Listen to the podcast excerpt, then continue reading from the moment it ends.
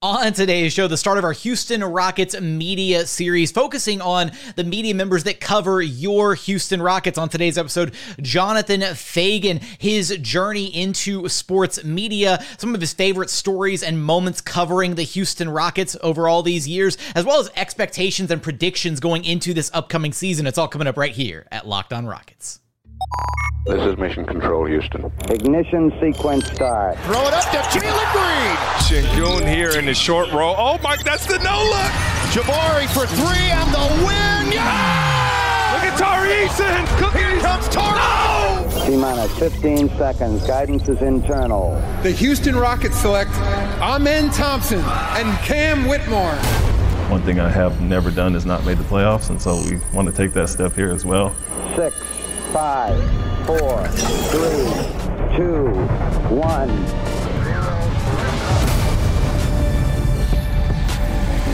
What's up, and welcome to another edition of Locked On Rockets, your daily podcast home for everything Houston Rockets basketball. As always, I'm your host, Jackson Gatlin, native Houstonian and credentialed media member. I'm also the host of Locked On NBA Mondays. Be sure to follow along on Twitter at JT Gatlin. The show, of course, at Locked On Rockets, free and available wherever you listen to your podcasts, including YouTube. Just go to YouTube, search Locked On Rockets. Be sure to like, comment, and subscribe. And as always, Thank you so much for making Locked on Rockets part of your day every single day, whether it's on your way to work, on your lunch break, in the gym. Thank you for making LOR part of your day every single day. Joining us now is the Houston Chronicle beat writer for your Houston Rockets, Jonathan Feigen, who you can track down on Twitter or whatever it's called these days at Jonathan underscore Feigen. Jonathan, so excited to have you here on the program because it's your job to write and tell stories about others for a living. But today, I'm going to have you tell your own stories on today's show so we can get to know you a little bit better. You think you're up for the challenge? Anything you like.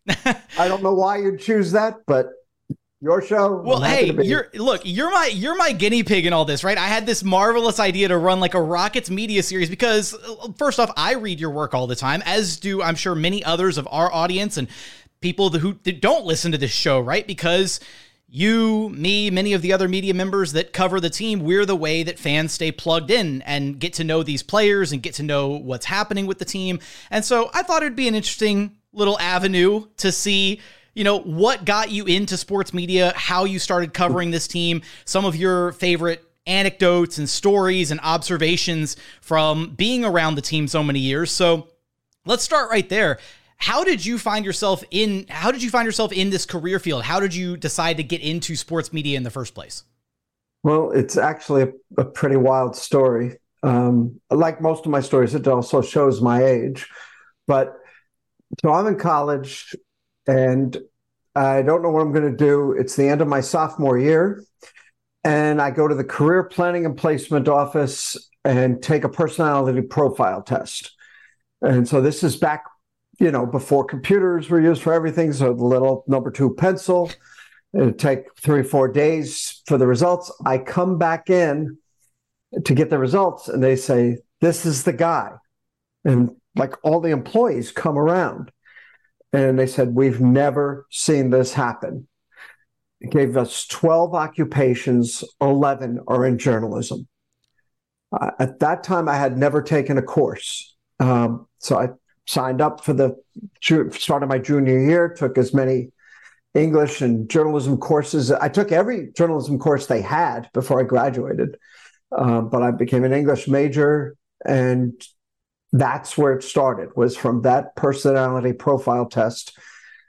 And then a year or so later, I'm working at the student newspaper at the University of Delaware, and uh, I'm covering the police beat uh, what they would call cop shop. And Ralph Sampson's coming to town with Virginia to play University of Delaware. Delaware in those days, even these days to a degree, but definitely those days, did not play the Ralph Sampsons of the world. And the guy who was supposed to be the beat guy covering the basketball team decided to play one more year of college lacrosse. Well, at the time, I was playing basketball every day and people at the paper knew this. And they said, well, this guy plays. Let's get him out here tonight. He'll cover the game and we'll find somebody to be on the beat after that. And I covered that game and I never went back to the cop shop. Uh, I've been covering basketball. I covered a lot of college football and high schools and all a hundred other things, but basically, I've been covering sports ever since. I'm, I'm glad you covered the, the angle of basketball too, because I know that you're you're a big time baseball guy as well, and so uh, you know I, I was curious how exactly you fell into the basketball side of things, because for some people maybe they dabble in another sport, but then so you, you played a lot of basketball, and then you just found yourself in the fortuitous position of being able to fill in for a basketball beat writer, and you just fell in love with it from there. Oh yeah, absolutely. And, and, you know, basketball is so far and away number one for me. That you know, I, I, think you and I have spoken about this. You get a certain number of days off, or at least evenings off during the year, and I watch basketball. You know, when I might have a night off between Rockets games, I'm watching League Pass, and I always have been this way. I mean, my hero growing up was Willis Reed. Uh, the Knicks were my team. Uh, I couldn't eat, like in, in, baseball, for example. I, I, grew up a Yankees fan, but I really liked Tom Seaver. I, I thought Tom Seaver was a great role model. Uh, I was like, whatever. Well, because my passion for it wasn't at the same level to where now basketball it was Knicks, and in my case it was Willis Reed. And it's funny when I did play any baseball, I would get number 19, Willis Reed's number, because it wasn't a very popular number for a baseball guy. And so a bad player like me could, I'll take 19 and get it. and so, you know, that I, I, and like I said, in college, I was playing almost every day. And so, uh, now that was the, the sport for me. What about, what about basketball do you love so much? I love it all. Uh, you know, but you know, I'm one of the. Uh, Calvin Murphy said this to me once. You're never in a bad mood on the day you're in a gym, and I feel that way. You know, I, I I love the interaction. I love the way players make one another better. I think it is the most expressive sport where you express who you are. And when you play, you can play a pickup game you know, in a rec center or, you know, here where I used to play in the woodlands, I, you know, just pick up games outdoors. And you'd almost know people by the way they play. You know, you know who they are and what they're like. Uh, it's the most poetic of sports. You know, if you look at a third baseman, picks up a ground ball, throws to first, his his throwing motion, most of them are pretty much the same. Not not entirely, but you can't just express your personality in the way you throw out a runner. Basketball is by far the most expressive of who you are. Um, and I like that about it. I liked it when I was on the court, and I like it now that I watch other people on the court. Coming up, how different have some of the coaches been throughout the years for your Houston Rockets? Rudy T during the championship era, Jeff Van Gundy during the T Mac and Yao era, Mike D'Antoni during the James Harden era, then Stephen Silas most recently. How different have some of those coaches been? And then who are some of the best players that Jonathan has had the chance to interact with on a day to day basis? We're going to get there in just one moment. First, today's episode is brought to you by FanDuel. Football season's kicking off, and FanDuel is giving you the chance to win all season long because right now, when you bet on a Super Bowl winner, you can get bonus bets every single time they win in the regular season. Just pick any team to win the Super Bowl, and you'll get bonus bets for every single victory along the way. That's right, every single victory. Right now, we can go take a look at some of these Super Bowl 58 outright betting favorites. The Kansas City Chiefs, the far away leading favorite at plus 600, Philadelphia Eagles at plus 800, Buffalo Bills at plus 900, and then rounding out the top five, you have the Bengals and the 40 49ers at plus 1,000 a piece. The Houston Texans way down there in the rear at plus 18,000 to win the Super Bowl. But hey, if the Texans win games during the regular season, you get those bonus bets that you can use on spreads, player props, over-unders, and so much more. So visit fanduel.com slash locked on and start earning bonus bets with America's number one sportsbook. That's fanduel.com slash locked on. And continuing on here at Locked On Rockets, where we're going to dive back into our conversation with Jonathan Feigen from the Houston Chronicle. How different are things kind of now as you've been navigating things? You, you, mentioned before you did your personality test before computers were even a thing, number two pencil, all that. How different have things kind of changed and evolved over the years that you've been covering the Rockets from when you started? And you weren't even, you weren't originally on the Rockets beat back when they won, when they went back to back, but you've been on the beat for over 20 years now. So just how different do things feel now compared to the journey along the way, I yeah. guess? Well, when they won the championships, I was just I was one of the the sidebar writer guys. Eddie Sefko was the beat writer, and I'd come to the game, write a story as fast as I could type, and hey, I'm done.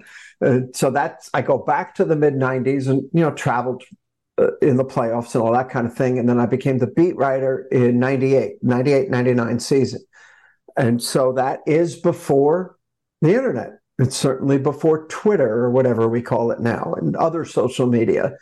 And so you would, you know, your story, your coverage would be in that day's newspaper, and people would see it when they'd walk out their driveway and pick it up, as I'm sure the Rocket players still do. You know, walk down in their in their robe and slippers. Sure thing, sure thing. Pick up the newspaper, and so it was very different. I mean, there were times where you'd have stories uh, in a two newspaper town, and when I was in Dallas, and it was a flat out newspaper war. You, I, there was one story, there's several stories I could think of where we would wait until the newspapers would be delivered at 4 or 5 a.m. and get one out of the box to see if the other paper had it. And, you know, your deadline would be in the evening. And whenever you get it in, you get it in. Now it's all day. When I write my first story after practice, I usually do, as you know, you've seen me go sit right down right there. So I could put something in so we could have fresh copy at HoustonChronicle.com. And then maybe do a more complete story as the day goes on. But you try and get something in constantly uh, during the season. I'm not now, but during you know now we do podcasts talking about our careers instead of instead of the Rockets or yeah, the you. You're the content now, Jonathan. Again, look, look, you're you're my you're my like gerbil in all of this. So if this if this flops, I'm going to blame you, Jonathan. It's going to be your feel fault. Feel free. it's the dog days. I know you're desperate, and I'm happy to help with that. But that's very different. Where there weren't podcasts then, there was one way to consume coverage, and how you provided that coverage was very different. And then the other thing that uh, is an anachronism almost as much as that. And some of it is I was more the player's age 25 years ago and almost 30 years ago that you I go have lunch, go to dinner on the road. See now my predecessors would even travel with the team and stay at the same hotel and hang out in the lobby of the hotel. That's a little before my time. But when I first started, you know, it would, well, in the Rockets case, they were working out in those days at Westside Tennis Club. And after practice, I'd go upstairs for lunch in the lounge they had up there. And a lot of times players would come upstairs for their lunch and sit down with you. And just, it was different. Or locker rooms were always open. And you talk to players way more rather than just interview them and talk about non basketball things. You know, I remember Austin Carr telling me how they made some music video or Kelvin Cato giving me crap about some vintage car he was buying. And yeah, this is the car you learned to drive on, right? you know, now it's like we do this some. And the Rockets locker room the last year was really good, but not like the old days. And in fact, when I would praise a guy like KJ Martin for how easy it was just to talk about whatever, you know, talk about last night's game that had nothing to do with the Rockets, but you know, we both watched. I would say, yeah, it's like the old days. He's like an old days guy because that's how it was then. It was almost everybody. The, the guy who wasn't that way would be the exception. Now, the one caveat of, of that is when I started as the beat guy, you had Hakeem, you had Charles. These were the greatest guys in the world to cover. Uh, now, it was more that way back then but of course, uh, uh, you know, the great Sam Smith line, where he was uh, Sam Smith, legendary writer, Chicago Tribune, was written on the Bulls website for many years now, uh, wrote the Jordan rules. He was president of the Basketball Writers Association, and he was talking to uh, the commissioner about some of the problems of access. And one of the things he said, now this goes back to the Rudy T, Carroll Dawson era, but one of the things he said is, look, we can't all work in Houston.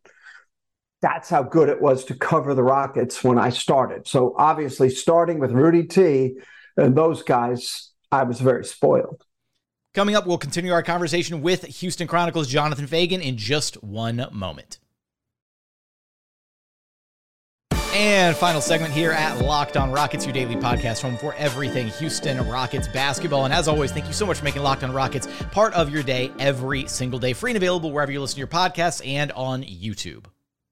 You mentioned Rudy T a couple times there. I- am curious, in your eyes, who was the most I don't I don't know if I want to say interesting or challenging. I don't know how I want to kind of preface this question, but just you've covered a, a, your fair share of coaches, you know, from Rudy T to why am I blanking? Jeff Van Gundy, Rick Adelman. I'm going through all of them. Um, why am I Kevin blanking? McHale. Kevin McHale. There we go. Mike D'Antoni, Stephen Silas, and now Ime Udoka. So how I mean, maybe some of just how different are some of these guys from one another in, in the capacity that you deal with them and interact with them on a day-to-day basis? Well, in terms of pure cooperation and helpfulness, there's a reason the Basketball Writers Award that goes to the most cooperate, the coach who best combines cooperation and excellence. That award is called the Rudy Tomjanovich Award. There's a reason for that, and I, I was really happy to have something to do with the making naming it that. And I got to be the guy to call Rudy and tell him, "Hey, we're naming the award after you." And so obviously that's the bar. Now, D'Antoni was the same way. D'Antoni was as accessible as it can be. Although the funny thing about Rudy, you go back to the Rudy days, which is early cell phones. Rudy thought a cell phone was a portable answering machine. Uh, you'd leave a message and he would call you back, but I don't think he ever picked it up. He would get the message, go find a landline, and give you a call. But this is a long time ago but D'Antoni was very much like that, not the cell phone part, but the cooperation part, where and Rudy you could just talk to also because he goes way back to that. D'Antoni was very much that way. I, I often tell the story. We're in Minnesota, and I don't remember what happened in the game, uh, but nobody asks a question but me. And Tracy Hughes, the outstanding media relations director of the Rockets, sorry if I got her title wrong, vice president of communications, whatever. But uh, she says at one point, Does anybody have anything else? And I said, Well, yeah, I got to ask questions for my off day story, but I haven't thought of one yet. And so uh, D'Antoni said, Well, and we're on camera, live, the post game broadcast. Well, when you think of one, just give me a call. Well, the Minnesota writers who were watching this nearly fell over because the idea of Thibs saying that, or 90% of the coaches saying, Yeah, when you think of it, just give me a call. Uh, the postscript of that story is I ended up thinking of one. This is when Ty Lue and Steve Clifford had to take a leave of absence that season for stress, anxiety, stress. They had to take a few weeks off. So I thought, oh, I'll ask D'Antoni, how do you deal with it? What do you do to stay sane? We ended up talking for about 45 minutes on the record and another 45 minutes just chatting. That's how great he was to cover. Uh, and just whatever you need, he was he was great. Uh, obviously, Stephen Silas was phenomenal in, in unbelievably trying circumstances. Uh, and he was that way too. You could call him, you know, whatever you need, you got it. Uh, Van Gundy would fill you up, you know, fill up the notebook, as we used to say. in fact, when he left, and I've mentioned to him a few times since, I said, oh, great, now I got to start doing my own job. Because with, with Van Gundy, if you didn't have an idea, and we were doing notes packages and stuff then, and you didn't have ideas, that's all right. You can just talk and he'll fill it up like he did for a living for all those years. Uh, yeah, there's a the reason air. he became a, a broadcaster. So there you go. He was practicing on us. Yeah. And now there were times he could be difficult, but he was very generous and helpful to me. But uh, yeah, he was great for that. And the funny thing is, the way it worked, they would do availability with players after practice upstairs on the Rockets practice court. And then you'd go downstairs in the hallway outside the coach's offices, and eventually Van Gundy would come out, and that's where he would talk to you. Well, what he was, and sometimes, my gosh, you'd stand in that hallway for an hour. Well, what he was doing, he was reading the clips from all over the country so that whatever you might ask, you know, that call at the end of the Lakers game last night, whatever, he would be prepared to answer it. And that's why we were standing in the hallway so long. Uh, so in a different way, and it was pretty cool too. That every now and then I'd need him for something, I'd call him, and he would call me at the end of his workday. Uh, Van Gundy was and is big walker. He he walks for exercise. Well, he would walk around Toyota Center, around the concourse. Well, he'd call what on his walk. And he'd start off kind of just talking the way you and I are. And after a while, he'd get more and more worked up. He can't even remember a play. He'd just keep going and getting more out of breath and angrier. It was, it was great. It was, he would vent for an interview. That sounds I you know to to interact with JVG in that capacity. Um, I'm I'm gonna have to I'm gonna have to circle back because I've tried to reach out to JVG a couple different times to see if he would come on. I, I know he's still Houston based, and I, I need to figure out a, a, maybe I'll send him a smoke signal or something because I scooped his phone number a while back and he's just straight ghosted me since then. So we'll see. We'll see if I can maybe get him on the show here in the uh, not so distant future. But I know you've mentioned you mentioned that Hakeem guy momentarily earlier. He's he's pretty good. Um, who are some of your favorite players that you've had the opportunity to cover? Well, Hakeem sets a very high standard. I have some favorites I'll get to, but I'll, I'll do another quick story. This one's Hakeem. Uh, Hakeem's thing, he would thank you at the end of every interview. No, no, thank you. Every interview. I used to do a better Hakeem imitation, but uh, he would Thank you. So we're in New Jersey, and I don't know what was going on, but all the New York writers wanted Hakeem. And so they were going to come over the bridge and go to the Nets game. And they each individually asked me, Does Hakeem talk pregame? Well, because some guys don't, as you know. Hakeem, well, my answer to them was not only will he talk, he will thank you at the end of the interview to get out of here. No way. Late night, we're getting out of there. It's about 1.30, 2 o'clock in the morning. We're ready to leave. And one by one, they all interviewed him individually. They didn't do a scrum because, you know, the competition level in New York, they could never share in those days. I think they probably would now. But they each individ- interviewed him individually. They each came up to me before they left. He did. He thanked me. You can't, I couldn't believe it. Every time that was Hakeem.